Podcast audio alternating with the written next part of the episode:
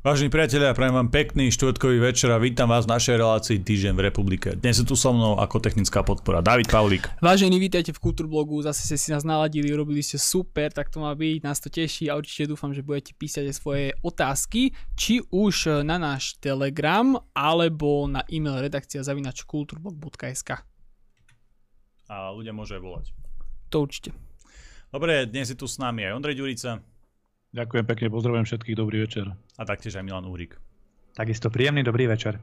Dobre, začneme teda obľúbenou otázkou, čo ste robili, čo ste zažili, čo ste videli, čo vás zaujalo. Dávid, ty si vravel, že si mal zaujímavý deň, že sa chceš s nami podeliť, tak povedz nám, čo ste s týždeň robili. Ne, Daj nejaké športové mikrofón, zážitky. Nejdem mikrofón, nedá sa. Dá nejaké športové zážitky. Trošku futbalu, trošku futbal. plávania, takže dnes to bolo plávanie, prečerom futbal, takže šport je v pohode, v lete sa dá všetko robiť, takže športujte, makajte. Aj keď bolo trošku chladnejšie, ale našli sme si cestu. Čiže šport je cesta. Tomu ver. Dobre, páni v štúdiu v Nitre, ja som, myslím teda, musíte mi to vy potvrdiť alebo vyvrátiť, ja som videl nejakú fotku z toho festivalu Pohoda, na ktorej sa mi zdalo, že ste boli aj vy dvaja. Je to pravda? Boli ste tam? No pravda, rovno vedľa, vedľa Zuzany sme išli na tých kolobežkách, sme kolobežkovali. No pravda, či bicykel, či čo to bolo, hej, hej, s Pištom Hríbom a s týmito. Dobre, našimi. vráťme sa teda do reality. Ako ste vytravili posledné dni? No posledné dni sme trávili v podstate zase pracovne, ale asi to už ani Ondrej nerozlišuje, už to sa nejak splýva do nejakého jedného života. My sme na rozdiel od eh, prezidentky Čaputovej, ktorá bola len na pohode a na ostatné folklórne a iné umelecké festivaly sa vysoka vykašľala, ale išla na pohodu medzi svojich, tam, kde ju nebudú kritizovať, tam, kde jej budú tlieskať a čapkať a kde ju budú milovať. Tak eh, ja som sa napríklad zúčastnil cez víkendu, veď sme aj boli konec koncov spolu eh, festivalu Euro v Kešmarku, veľmi pekný festival, veľmi pekne aj zorganizovaný, aj profesionálne, naozaj na európskej úrovni, perfektní ľudia, perfektná atmosféra, chodili sme tam aj s Míňom Mazurekom medzi ľuďmi, úžasné, úžasné, nás to naplnilo energiou. Potom ďalší skvelý festival boli podpolianské folklórne slávnosti v Detve. Takisto po dvoch rokoch po covide konečne sa to obnovilo.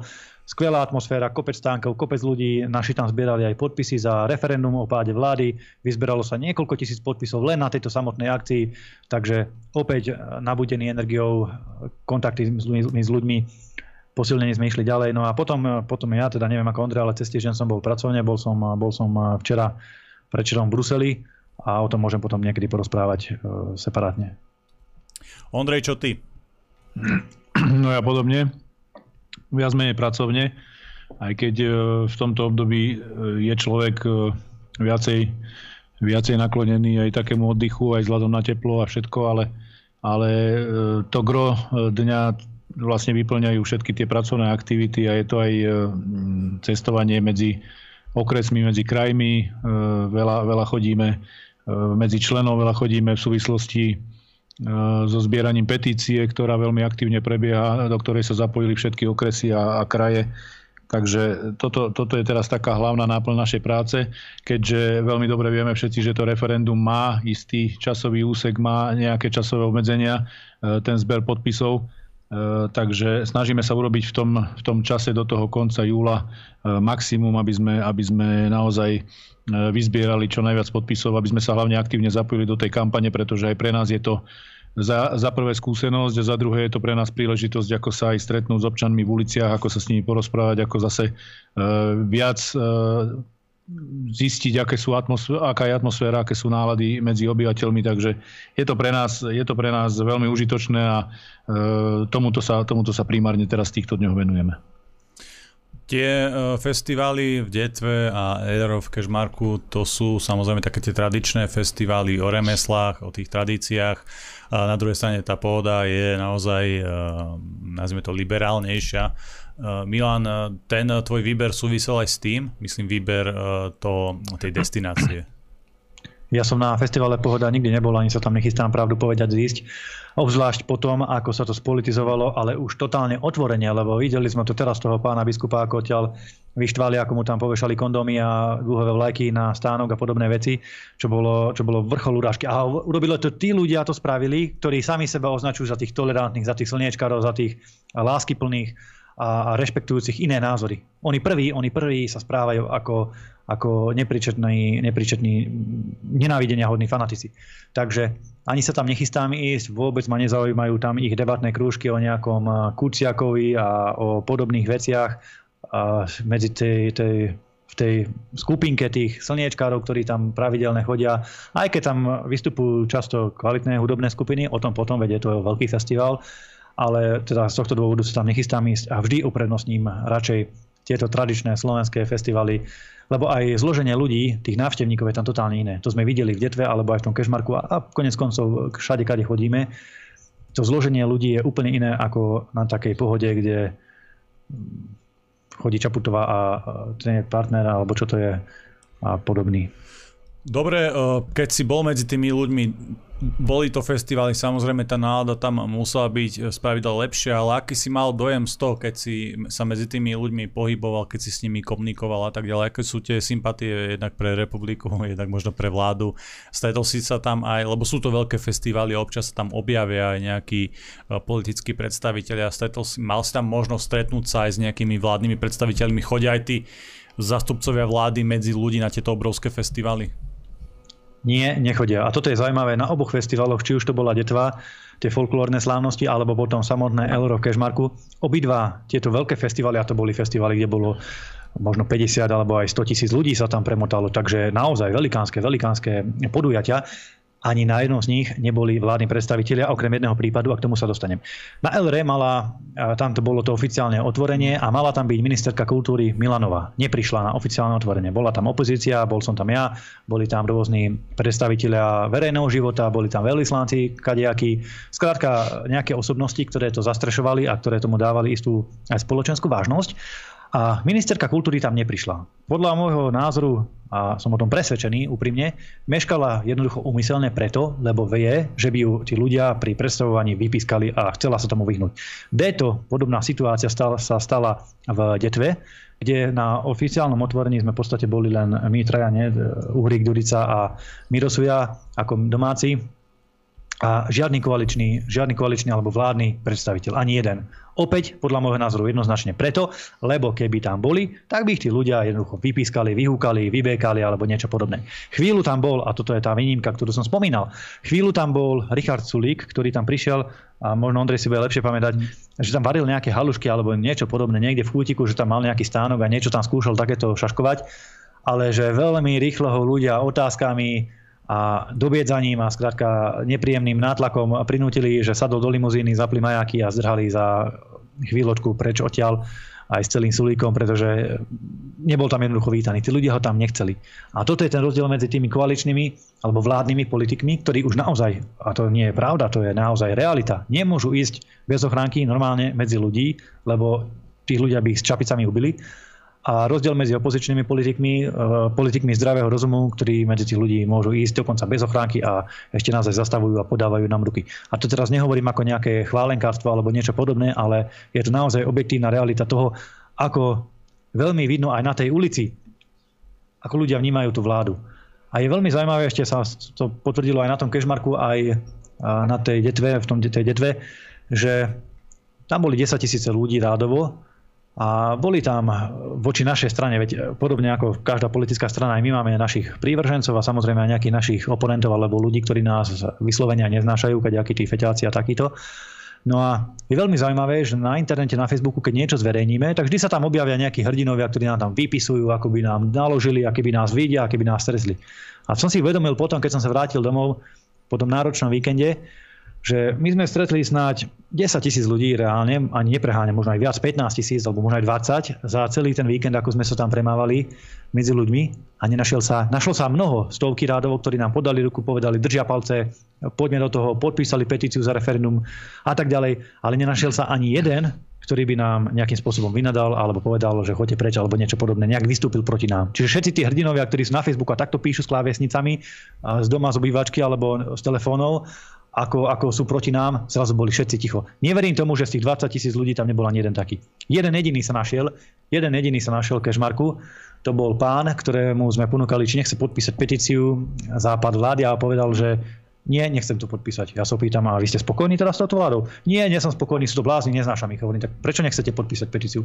Lebo nechcem podpísať petíciu, proste nesúhlasím ani s tým. Ja hovorím, čiže nesúhlasíte s vládou a nesúhlasíte ani s pádom vlády. Áno, presne tak, lebo všetci politici sú rovnakí. A vy si tu teraz len naháňate hlasy, lebo je pred voľbami. Mm-hmm. Ja mu hovorím, Pane, však ale je v strede volebného obdobia, presne v strede volebného obdobia. Kritizujete nás, že chodíme medzi ľudí a komunikujeme s ľuďmi. Keď by bolo pred voľbami, by ste nás kritizovali, že to robíme pred voľbami. Keby bolo po voľbách, by ste nás kritizovali, že po voľbách. Tak povedzte, kedy tí politici, ktorým úprimne záleží na kontakte s ľuďmi, kedy teda majú ísť medzi tých ľudí, aby ste vypovedali, že teraz je dobre, teraz môžete ísť medzi ľudí. Nikdy. Vždy vám ten človek vykrikne, že z nejakého dôvodu ste zlí, lebo, lebo ste medzi ľuďmi. Ale to sú frustrovaní ľudia, ano, frustrovaní voliči. Ja sa na nich vôbec nehnevám. Chápem to, že už majú tie politiky plné zuby a keď vidia niekoho politickej strany, z akejkoľvek, z akejkoľvek, tak jednoducho zatvárajú oči, sklápajú, sklápajú hlavy a nechcú to ani vidieť a uzatvorí sa do, do svojej ulity. Čo je samozrejme ale nesprávny prístup, lebo tak sa nič nevyrieši. Za, tej, za tých 30 rokov eh, demokracie tu tých sklamaní podľa mňa bol naozaj eh, veľmi, veľmi veľa, preto sa tá frustrácia naozaj dá chápať, ale či to situáciu zmení, e, to asi nie. Ondrej, ty, nám pravidelne, ty nás pravidelne informuješ, že si v uliciach, že si v teréne. Skús aj ty opísať, aké sú podľa teba nálady ľudí, s čím sa ty stretávaš. A ja musím povedať, že z okolností sme to e, pred pár dňami pomerne, pomerne dohlbky riešili aj nálady e, medzi, medzi ľuďmi na uliciach, alebo teda v tom bežnom reálnom živote. A potom sme, potom sme samozrejme sa zamýšľali aj nad tým, e, čo sa odohráva na sociálnych sieťach a v diskusiách. A môžem povedať, že nás to veľmi zaujíma. Často sa nad tým, často sa nad tým zamýšľame, pretože to sú také, také zaujímavé fenomény.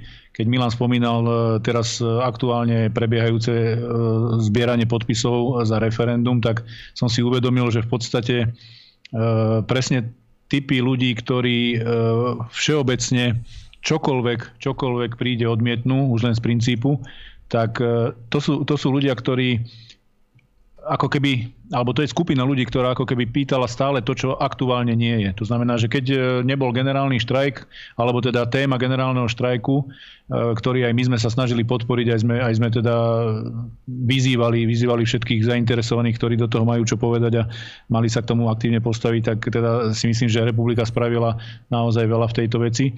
Eh, tak eh, pokiaľ to tu nebolo, tak eh, nás vyzývali občania na mm, ulici, alebo a to naozaj to sú desiatky ľudí, ktorých stretnete, ktorí vám toto povedia v, pomedzi, pomedzi ten dav na nejakej príležitosti, udalosti alebo nejakej spoločenskej akcii. To sú desiatky ľudí, ktorí vám to povedia, že naozaj cítite a ste, ste teda presvedčení, že medzi tými ľuďmi tá téma je a rezonuje, tak nám povedali, že spravte generálny štrajk.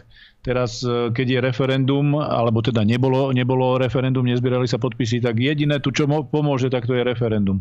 Teraz, keď sa zbiera referendum, tak je veľa hlasov presne tak, ako povedal Milan. To sú ľudia, ktorí v princípe povedia, on, on to nepodpíše. Ja mám v okolí, konec koncov ja mám v okolí strašne veľa ľudí, ktorých som oslovil za posledné dni alebo týždne a som veľmi prekvapený a to sú teda ľudia, ktorí sú aj rozhľadení, aj sčítaní a aj e, plní chuti do života.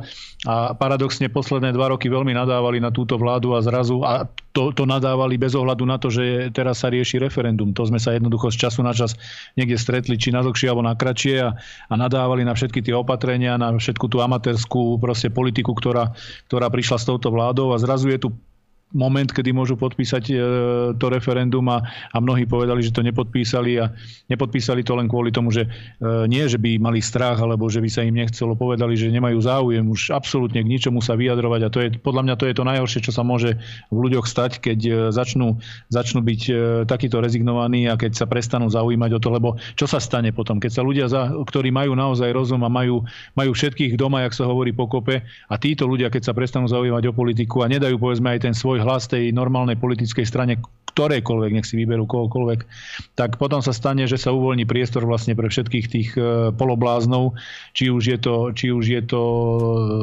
politická, politická kultúra, alebo teda nekultúra, ktorá prišla a ktorá tu je teraz, ktorú vidíme, alebo je to potom možnosť nejakého scenára e, do budúcnosti. Takže toto je, toto je veľmi nešťastný, nešťastný proste stav, kedy tí ľudia takýmto spôsobom rezignujú. Ale zase na druhej strane musím povedať, že je naopak veľa tých, ktorí nám, nám dávajú obrovskú podporu aj v tých uliciach a to je jedno, v akom meste sa pohybujeme, alebo či sme tam niekde v centre, alebo ideme medzi ľudí na sídlisko, tak skutočne cítime. V tom, v tom v tom reálnom živote nám ľudia veľmi fandia a dokonca nám hovoria, že sme pre nich, pre mnohých už to posledné, čo ešte, čo ešte skúsia podporiť v parlamentných voľbách, kedykoľvek budú tak e, vidia to tak, že ešte, ešte toto je jedna, jedna strana, ktorá, ktorá stojí za pokus, aby sme, aby sme teda ten svoj hlas jej dali.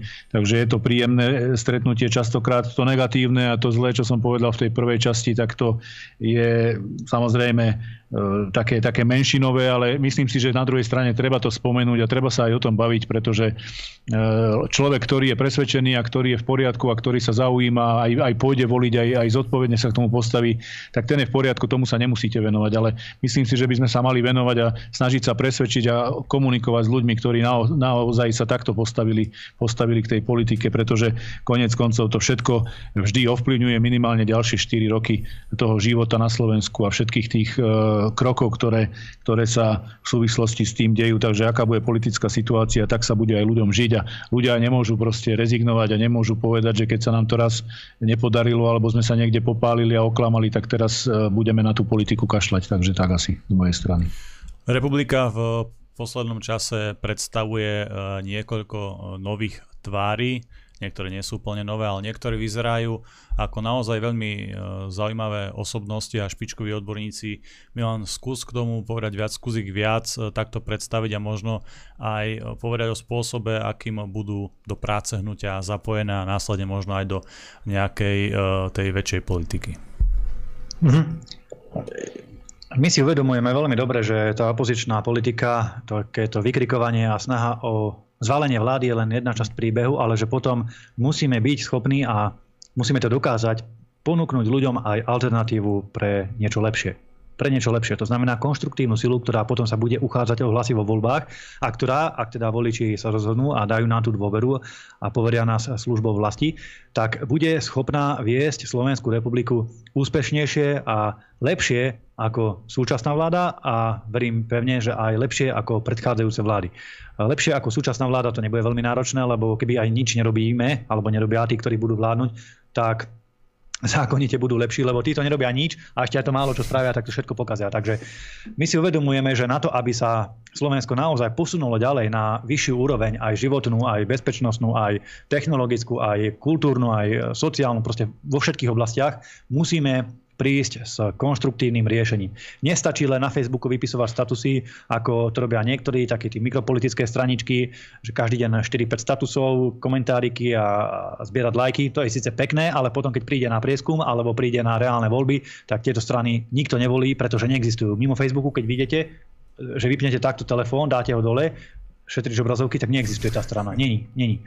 A tak hnutie republika nesmie dopadnúť a ani nedopadne. Preto dbáme na tých regionálnych štruktúrach, máme zhruba 800 členov, postupne rozbiehame už posledné chýbajúce okresné štruktúry, máme rozbehnuté všetky, alebo v druhú väčšinu krajských štruktúr na veľmi profesionálnej úrovni a rozbiehame aj tie odborné týmy. To znamená, hľadáme a príjmame a predstavujeme odborných garantov jednotlivých oblastí na to, aby sme ukázali ľuďom, že áno, máme aj to odborné zázemie viesť Slovenskú republiku. Pretože niektorých strán, keď sa opýtate, čelil som takým otázkam minulej strane. Mm.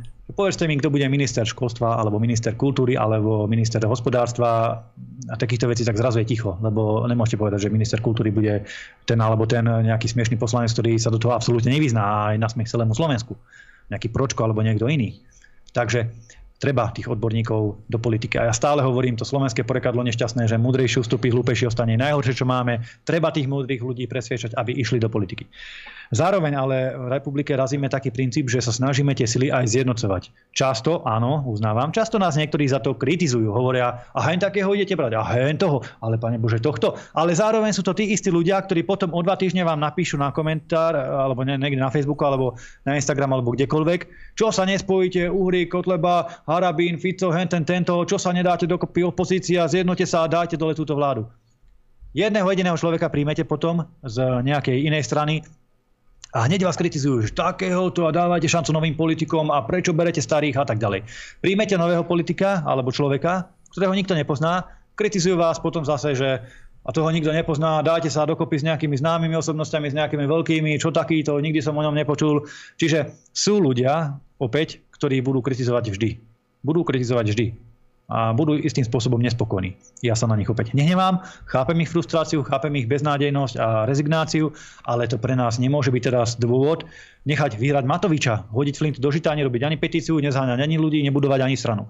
Čiže predstavujeme ľudí, začali sme už dávnejšie samozrejme, predstavili sme mnohých, pána Viktorína, plukovníka Pukana a tak ďalej doktora Janca a podobne.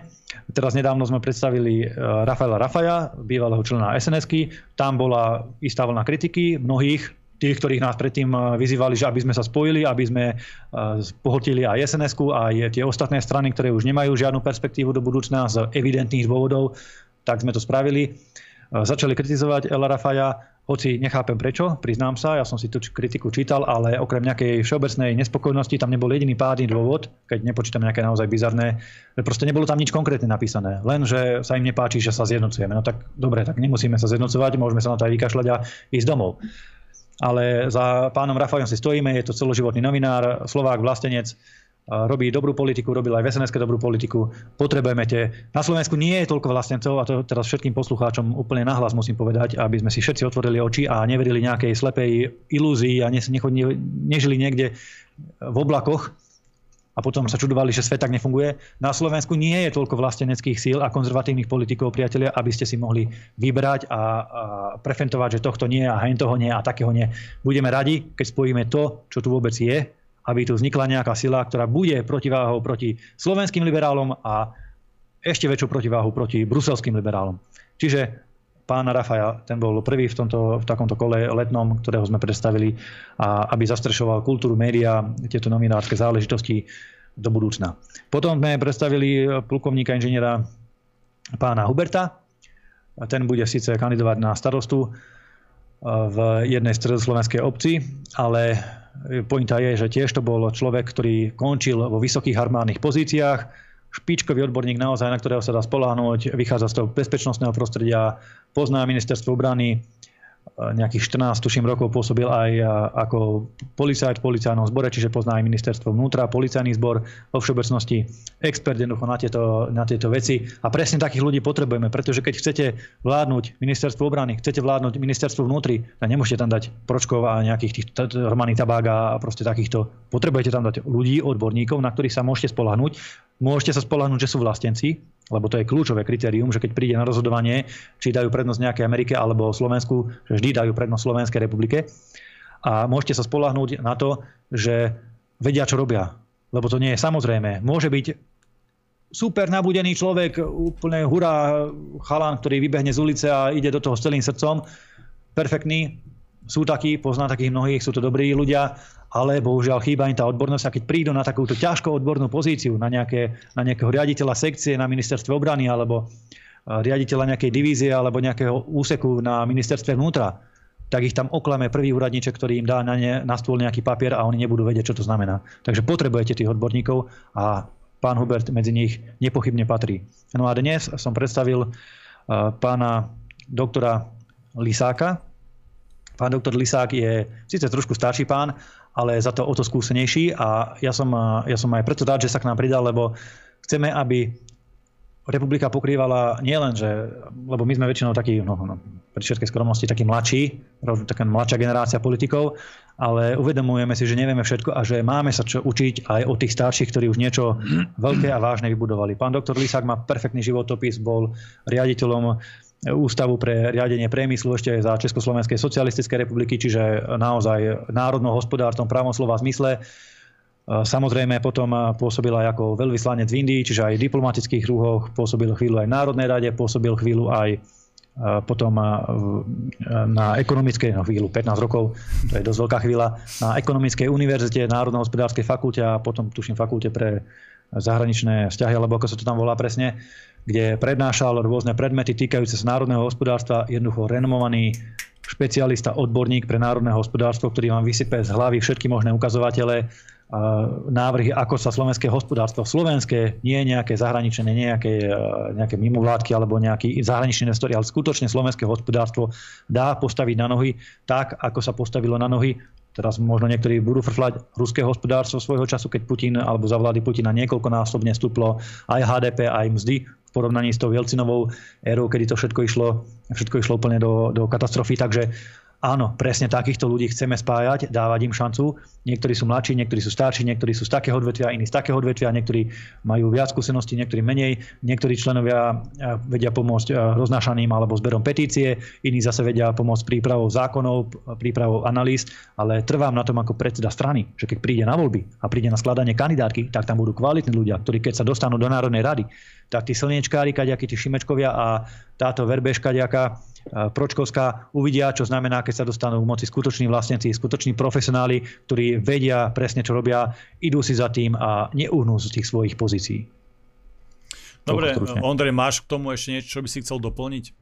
No ja len chcem povedať napríklad e, v súvislosti s tým, čo Milan povedal, že na tieto pozície, ktoré menoval, či, je to, či sú to silové rezorty alebo všetky tieto ostatné ministerstva, v podstate potrebujete naozaj skúsených ľudí. A ja som sa len e, zamyslel, keď e, rozprával, tak som sa zamyslel nad tým, že keď sa bavíme o ministerstve obrany alebo o ministerstve vnútra, ja ako bývalý vojak sa teda pristavím pri tom ministerstve obrany, že pokiaľ tam aj nominujete ako politická strana, ktorá má, má nejakú zodpovednosť za isté ministerstvo, a teda bavíme sa o obrane, pokiaľ tam nominujete človeka, e, na to, aby, aby, sa, aby sa venoval tomuto ministerstvu a zodpovedne si plnil svoje úlohy, tak netreba zabúdať na to, že tí ľudia musia byť jednak skúsení, jednak musia mať prirodzený rešpekt v tom prostredí a musia sa, musia sa vedieť zorientovať, pretože to je tak špecifické prostredie.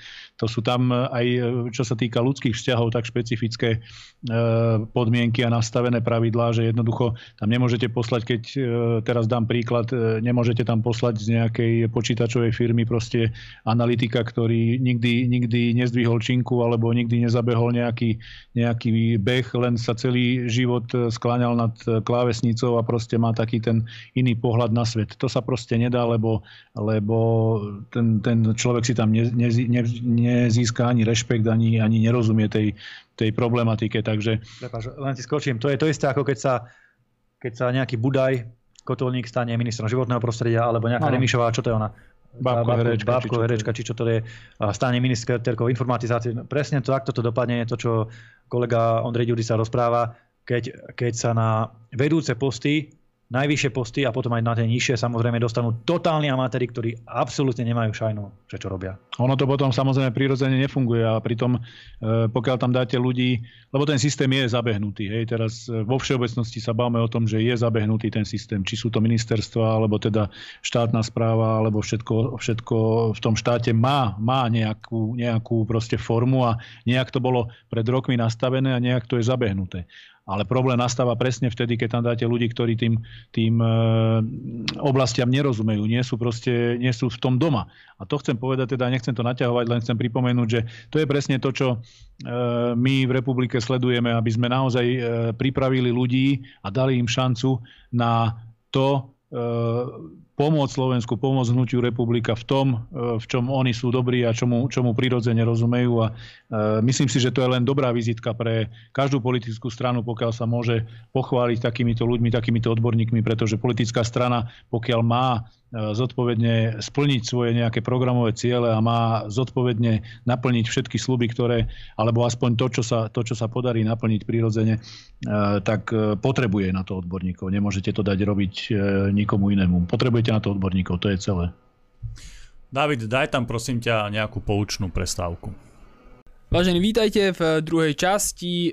Určite musím pripomenúť aj to, aby ste písali otázky na Telegram a zvyknite si na to, pretože budeme to takto robiť na pravidelnejšej báze.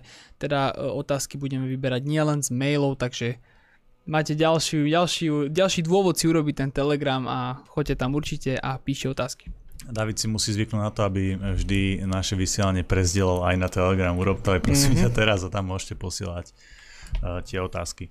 Milan, ešte predtým, ako dáme uh, otázky uh, od ľudí, skús nejakým spôsobom zrekapitulovať nejaké, nejaké dve, tri naj, najlepšie, najužitočnejšie novinky, ktoré znova prichádzajú z Bruselu, lebo je zase toho, toho viac. Ideš na to. Mm-hmm.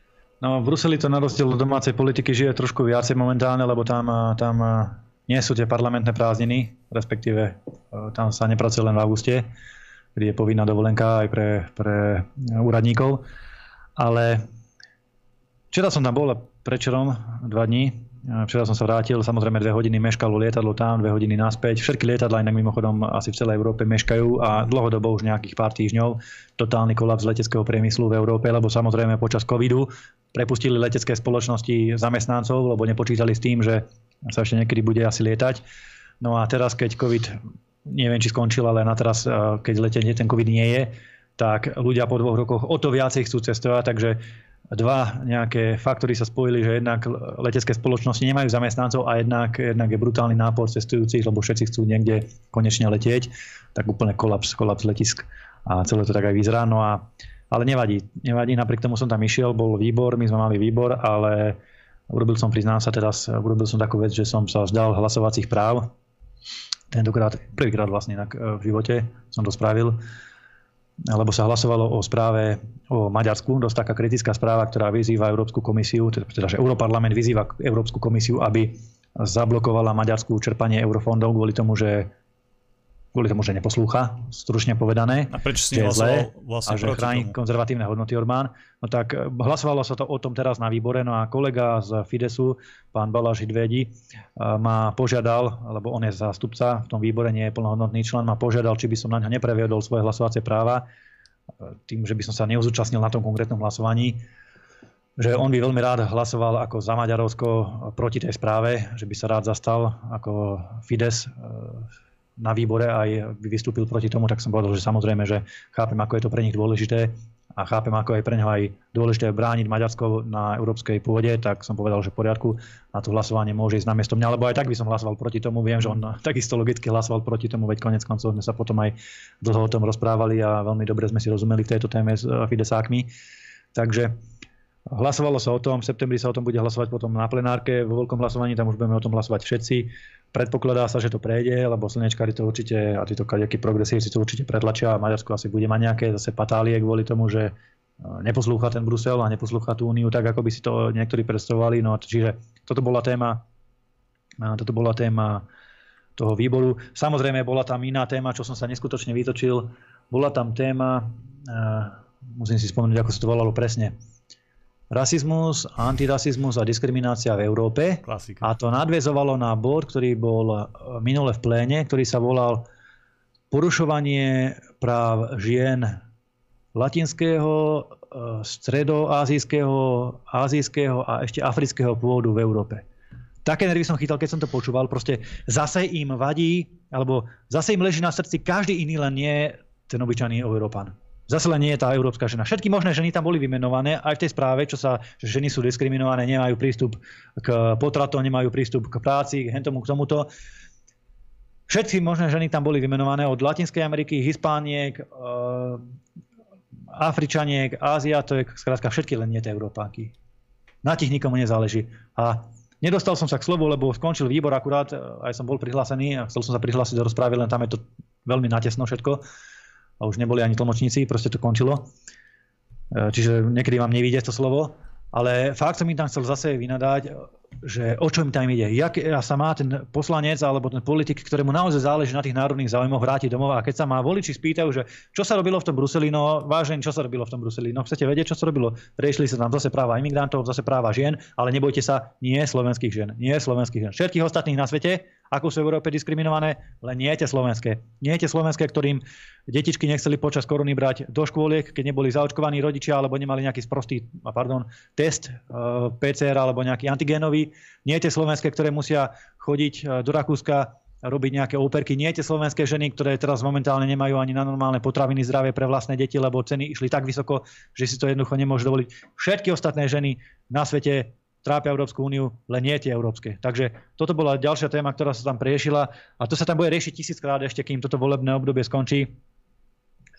Postupne ja nadvezujem kontakty a budujeme vzťahy samozrejme aj v rámci hnutia republika, veď e, o to nám ide, aby sme neboli sami a neboli opustení v tej Európe, ale v tom ďalšom volebnom období, aby sme boli súčasťou rodiny tých pronárodných konzervatívnych strán a stretávam sa teda s poslancami a môžem povedať veľmi zaujímavé, ako to vidia napríklad aj tí Belgičania alebo aj tí Fidesáci, tí, tí, s tými si veľmi dobre rozumieme z prirodzených dôvodov.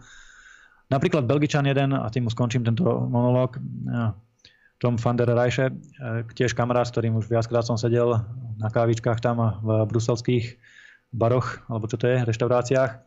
Asi si pomohol teraz. Ale no tak ale však normálne sú tam tie kantíny, alebo ak sa to volá. Však, sú, súčasť práce. Normálne a minulé sme ani, ani nič nemali. A nadvezujem kontakt, nadvezujem s nimi jednoducho kontakt, lebo aj si rozumieme, aj, aj na výbore sedávame spolu, však sedíme 2 metrov od seba, tak ako je logické, že sa rozprávame a chceme komunikovať. Tak on povedal veľmi zaujímavé, veľmi zaujímavé prirovnanie, a je to taká inšpirácia aj pre nás, lebo oni to vidia na tom západe, tie západní vlastnenci, a to sú vlastnenci, ktorí, môžem pri úplnej vážnosti povedať, rozmýšľajú presne takisto ako my. Akurát v niektorých detailoch uh, vnímajú veci trošku inak, z historických možno dôvodov alebo nejakých, z nejakých uh, kultúrnych rozdielov. Tak napríklad on hovorí, že on je trošku starší od mňa, hovorí, že Milan, ja si pamätám, takto rozprávali, aby ste chápali kontextu. Rozprávali sme sa o tom, že, že ako situácia vyzerá byť beznádejná, ako tí liberáli, progresívci ovládajú všetko, ako na tú LGBT vlnu napríklad a rôzne tie, tie dúhové témy a podobné veci naskočili aj všetky už firmy, filmový priemysel, hudobný priemysel, kultúrny priemysel. Skrátka, skrátka, máte pocit, že už naozaj celá spoločnosť s tým ide a s tým žije. A on hovorí, že oh, počkaj Milan, ja si pamätám, vy ste to možno vnímali inak, lebo ste z tej strednej a východnej Európy, mali ste tam socializmus, ale ja si pamätám, že ja som bol Belgičan aj v tom čase, my sme boli západná Európa a pozeral som ako v 89. 1. mája všetci vo východnom, teda, východnom Nemecku, keď bol 1. maja ten prvomájový sprievod, že držali tam kosáky kladiva, sovietské vlajky, so sovietským zväzom na väčšie časy, hurá socializmu, sláva práci, čest práci a neviem čo všetko, že tam vykrikovali nikto ani len na milimeter nezapochyboval, že by to mohlo niekedy padnúť. Všetci to hlásali, všetci o tom boli presvedčení, učilo sa to na školách, učilo sa to, alebo hlásalo sa to v televíziách, v pesničkách, v rádiách, v učebniciach, v časopisoch, v novinách. Všetky firmy to tak mali, proste presne tak ako v súčasnosti, všetci tomu išli a bolo nemysliteľné, nemysliteľné, že by to niekedy mohlo padnúť. A hovorí mi potom ten Tom, že toto som videl a zrazu v novembri, 4 mesiace na to alebo 5, Tí istí ľudia s kladivami búrali berlínsky múr. Presne naopak. Všetci otočení, zrazu demokracia, zrazu všetko toto. A pekne to vysvetlil, a to je také poučenie aj pre nás. Jednoducho tí ľudia vedeli, že v tom eh, režime, už v tom neskorom socializme, niektoré veci boli dobré, o tom nepochybujeme, aj my si z nich bereme inšpiráciu, samozrejme.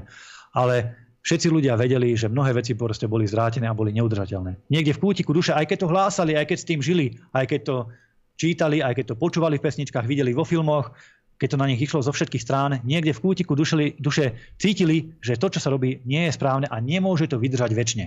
A ani to nevydržalo, lebo prišiel nejaký okamih, nejaký bod zlomu a veľmi rýchlo to všetko padlo. A on hovorí, že podľa neho, podľa Flams Belang celej tej strany, že presne toto sa stane skôr či neskôr, neskôr aj v súčasnej Európe. Že príde okamih, kedy aj tí ľudia dnes, ako sú tie dúhové všelijaké témy, a ako sú všetci pobláznení tým progresivizmom. Ale v kútiku duše všetci vedia, že nejaké tie blúznenia o desiatich pohľaviach a o kaďakých manželstvách a partnerstvách a podobných hezmysloch a e, propagácia potratov, drog a e, všetkého tohto voľnomyšlenkárstva, že proste každý kútiku duše cíti, že to nie je správne a nemôže to vydržať väčšine. Že toto nie je životný štýl a hodnoty, ktoré sú dlhodobo udržateľné do budúcna. Všetci to nejak, niekde e, v zápäti, a keď to nehlásia, nehlásajú všetci, všetci to niekde pozadí cítia a príde skôr či neskôr nejaký okamih, kedy sa to proste zlomí a celý tento progresivizmus, celá táto únia, celá táto bruselská mašinéria proste pádne na v priebehu pár týždňov, mesiacov alebo možno rokov, to je jedno, tak ako padol ten socializmus, ktorý tiež bol postavený na istých utopiách, ktoré sa nedali v praxi realizovať.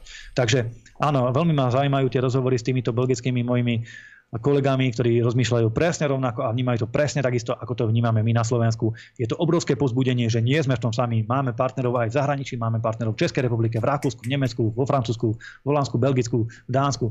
Proste všade, všade. Všade sú ľudia, ktorí to vnímajú, ktorí to cítia, že tento blázninec, ktorý tu je, nemôže vydržať väčšine a skôr či neskôr musí prísť zmena, musí prísť vláda proste zdravého rozumu. Dobre, prejdeme aj na otázky od e, divákov. Budem čítať z mobilu, keďže náš e, notebook už e, vypovedal poslušnosť a musíme si zaobstarať nový. Pán Ulrik, nemyslíte, že vaše silné bratričkovanie s maďarským Fidesom sa nám môže vypomstiť, ak by Rusko zabralo celú Ukrajinu, aby si nás ešte Maďari územne nenarokovali späť? Otázka z Telegramu. V tej otázke je keby, keby, keby, ak by, ak by, ak by, strašne hypotetická a strašne zamotaná. Čiže v podstate nemá zmysel na ňu odpovedať, alebo teda nedá sa na ňu odpovedať. Ale dá sa si, chápem ten pohľad, vlastne, že ten precedens, to. Rusko napadlo Ukrajinu, nárokuje si nejaké akože historické územia a tak ďalej, asi toto je tá myšlienka. Áno, ja chápem tej myšlienky, ale je to, chcem začať odpovedať tým, že je to veľmi špekulatívna otázka, pretože takýchto otázok by sa dalo postaviť milión rôznych iných scenároch. Ale v súčasnosti si Maďarsko nenarukuje žiadne územia na Slovenskej republike. Oficiálne nie. Áno, sem tam niekde kúpia nejaký kaštiel, to treba odmietnúť a samozrejme ho treba vrátiť do slovenských rúk, veď to som inak povedal aj tým tomu Fidesákovi, že s týmto my nesúhlasíme, ale v zásade, v zásade budúcnosť, geopolitická budúcnosť Slovenska by mala byť práve v tej strednej Európe tej V4, v spolupráci s Poliakmi, s Maďarmi, Čechmi, možno Rakúšanmi, proste s krajinami, ktoré sú nám najbližšie, by sme mali držať pokope, chrániť tie tradičné hodnoty, tú našu kultúrnu identitu pred tými bláznostvami zo západnej Európy. Nemáme bližších spojencov momentálne, ako sú Maďari, alebo Poliaci, alebo naši českí bratia. Nemáme, nemáme. Ak si myslíte, že Francúzi alebo Nemci nám budú bližší spojenci, tak to je značná naivita, ktorá, ktorá jednoducho vo svete tak nefunguje. No a potom úvahy o tom, či Rusi, Rusi zaberú Ukrajinu, alebo aj potom Maďarsko, alebo aj teda Maďarsko dokonca zabere Slovensko. Takto by sa dalo uvažovať do nekonečna. Samozrejme, že, samozrejme, že toto nechceme dopustiť, ale potom na tú otázku neexistuje správna odpoveď. Teda čo nemáme mať s Fidesom alebo teda s Maďarmi dobré vzťahy, lebo čo keď náhodou niekedy si budú chcieť nárokovať nejaké naše územia. Chápete, takto sa konštruktívne uvažovať nedá. Ja som aj tomu Fidesákovi povedal, keď som mu predstavoval alebo Fidesu všeobecne, tak viacerí tam boli. Keď som predstavoval hnutie republika a naše postoje a naše nejaké, nejaké spoločné prieniky, hovorím, sústredneme sa na to, čo nás spája a pokiaľ budú nejaké témy, ktoré nás rozdeľujú, tak radšej si ich vysvetlíme osobne, ale nemusíme to ťahať na nejakú európsku úroveň, nemusíme z toho vyvolávať nejaké medzinárodné napätia alebo nejaké podobné konflikty, pretože to nepomôže ani Maďarom, ani Slovakom. Ja viem, že niekedy sa v politike kvôli vnútropolitickým záležitostiam robia také témy, že sa otvárajú nejaké, ako teraz Erdogan, keď otvoril, že nechce e, Švédsko a Fínsko na to, či ak to bolo, lebo že tam nejakí kurskí teroristi sú, on to robil kvôli domácej politike. My sme to preberali aj na úrovni Európarlamentu, tam bolo úplne objektívne, to bolo jasné, že sa blížia v Turecku voľby a on potreboval nejakého vonkajšieho nepriateľa a niekoho viniť. To bola vyslovene domáca politická scéna, to nemalo nejakú zahraničnú politickú relevanciu. Niekedy sa to takto robí, takto sa to robí v politike, ale treba tomu predchádzať a určite chceme mať lepšie vzťahy s Maďarmi. Takto, záver. Určite sme za to, aby sme s Maďarmi mali vzťahy dobré, radšej dobré ako zlé. A, a ja si myslím, že práve to systematické budovanie dobrých vzťahov aj vlastne zamedzuje tým nejakým budúcim konfliktom, respektíve znižuje uh, tú nejakú možnú mieru budúceho konfliktu, takže je to určite správne. David, máme tam nejaký telefon? Máme, poďme na to. Dobrý večer, počúvame vás. Pekný večer, idete na to. Dobrý večer, Miriam Vrimovskej soboty. Páni poslanci, ja by som chcela potvrdiť to, čo ste povedali, že teda koalícia má tie pancierové limuzíny, boja sa výzmedy ľudí. Vy sa nemáte čoho, ja by som vás, a teraz toto, čo poviem, myslím úplne vážne. Chcela by som, keď budete niekedy v Rimovskej sobote, ja som masérka, mám masážny salón Mima, príďte, pozývam vás na športovú masáž chrbta. Verím, že vás aj bolia chrbty, aj keď vám to neprajem, ale možno, že e, e, dá sa aj relaxačne nejako, aj nemusí byť bolesť chrbta. Takže príďte na dobrú masáž ku mne, klasickú športovú reflexnú hoci akú, Eh, a, alebo aj medovú, čokoládovú robím, takže lymfodrenáž, čokoľvek. Chalani z Kultúrblogu pre vás to platí takisto. A keď prídete, ja vás vymasírujem a potom vám podpíšem aj tú referendovú petíciu. Majte sa krásne. Ďakujeme Ďakujem. pekne aj za pozvanie, Ďakujem. aj za telefonát. David. Ďakujem pekne, to bola podmien- podmienka toho podpisu referenda.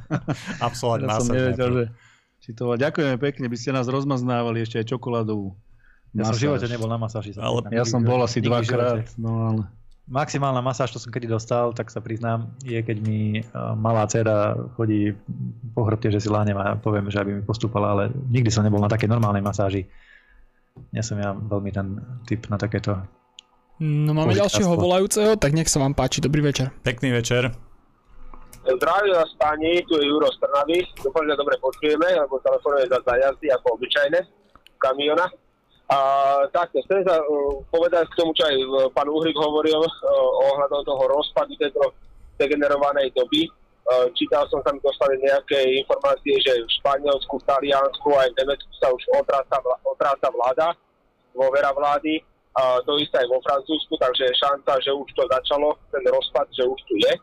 No a chcel by som sa spýtať aj ohľadom tých mikrostrán, uh, toho zjednotovania a spájania. Konkrétne narážam na slovenské hnutie obrody, uh, lebo sa mi zdá, že oni tiež sú, alebo teraz aspoň konkrétne pán uh, by mal byť tiež tuším Citry a sa mi zdá tiež ako veľmi inteligentný chlap uh, so zdravým rozumom v hlave. A sa mi tak aj Marii Volačov, že by mal byť aj on nejaký bývalý člen uh, Kotlebovej ľudovej strany. Takže že či ste nejako kontakte a aké máte spolu takto politické uh, vzťahy.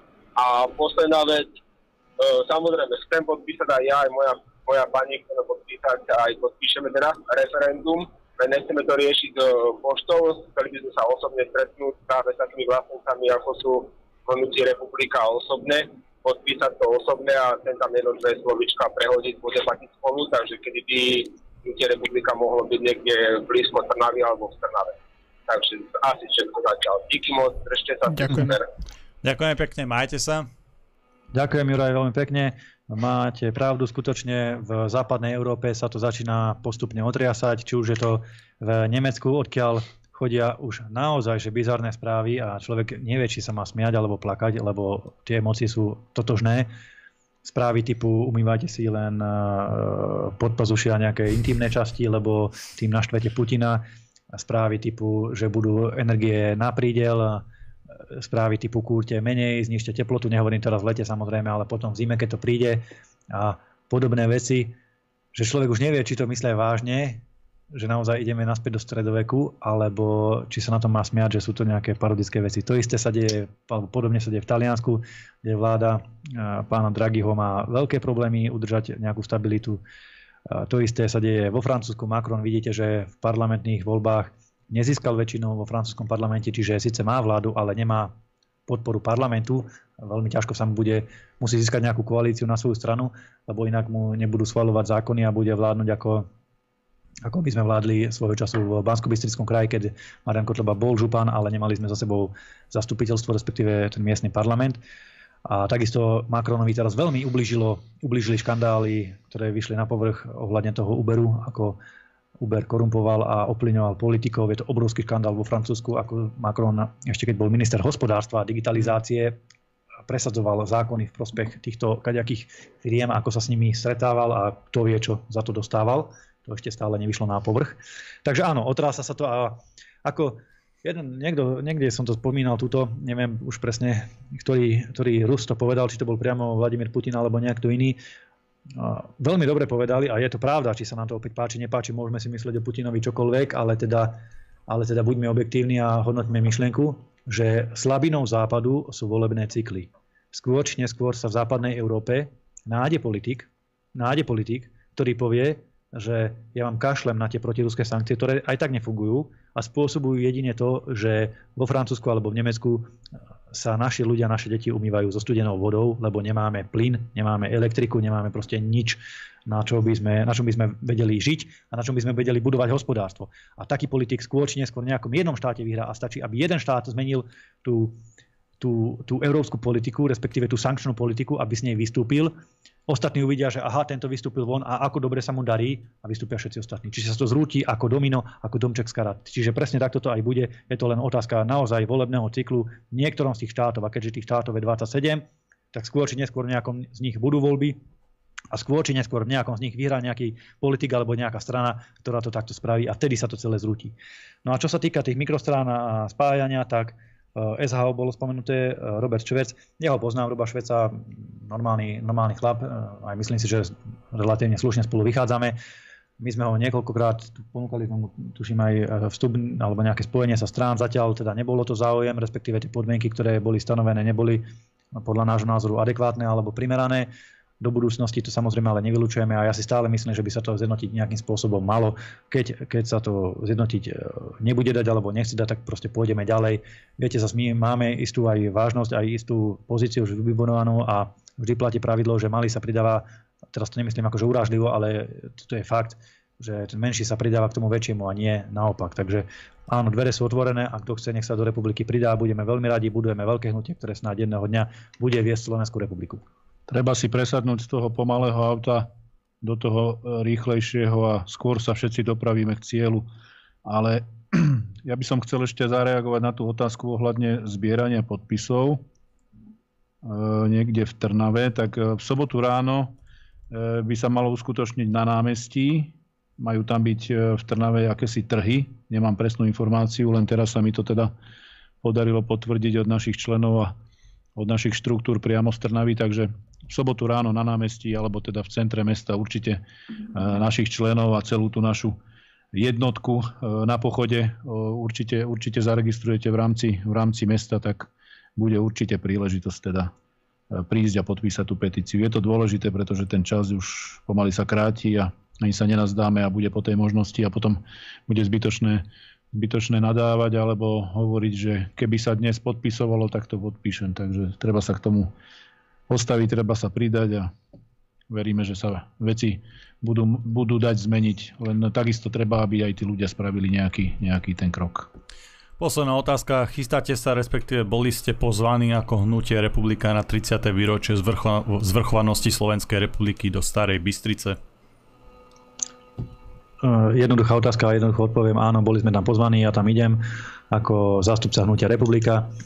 Pán Podmanický nás slušne pozval, my sme slušne prijali, čiže áno, pôjdeme tam. Sú to udalosti a historické okamihy, ktoré si vážime. Mali by tam byť aj predstavitelia slovenskej politickej scény z daného času, kedy sa, kedy sa to uznesenie o zrchovanosti e, príjmalo, ktorí boli v tom čase teda aktívni a boli v politike, ktorí sa o to zaslúžili aj o vznik samostatnej Slovenskej republiky a aj o, aj o mierový rozklad, keď to tak poviem, Československej socialistej federatívnej potom už republiky. Ja mimochodom doktor Lisák, doktor Lisák, ktorého som dnes predstavil, je na to dobrý expert a vie o tom strašne veľa rozprávať, pretože on sa tiež zúčastňoval toho rozdeľovania Československa aj na takej, nazvime to, že legislatívnej, a veľmi profesionálnej úrovni. A tuším, to bol on, kto povedal, že Mierovému rozdeleniu Československa môžeme vďačiť eh, len tomu, že veľmoci boli v tom čase zaneprázdnené inými, inými veľ väčšími politickými Legiónmi. zmenami, tedy padal celý sovietský zväz, sa to tam trhalo, lámalo, menil sa svetový doslova poriadok, svetový poriadok z toho uh, multipolárneho, čiže sovietský zväz a socialistický blok versus uh, západný blok na de facto unipolárny, kde je dominantným hráčom sa stávali postupne Spojené štáty americké, takže len vďaka tomu, že to bolo, toho bolo tak veľa a tie veľmoci sa nás nestíhali, nestíhali sa zameriavať na to Československo, tak snáď možno len vďaka tomu bol ten rozklad mierový, lebo inak by sa určite našli nejakí naši priatelia z nejakých západných tajných služeb, ktorí by veľmi radi to tu celé rozbili a získali pod kontrolou ešte viac, ako to bolo v danom čase, v danom čase možné. Dobre, náš čas sme už dnes naplnili. Ja vám veľmi pekne ďakujem za vašu pozornosť a za vašu podporu. Dnes tu so mnou bol David Pavlík. Ďakujem vám aj ja. Majte sa. Ondrej Ďurica. Ďakujem, pekný večer vám všetkým. A Milan Úrik. Takisto ďakujem a dobrú noc. Priatelia, cvičte, športujte, makajte na sebe, vždy si overujte informácie, myslíte samostatne a kriticky, overujte si mainstream, alternatívu a určite aj kultúrblok. Prajem vám dobrú noc.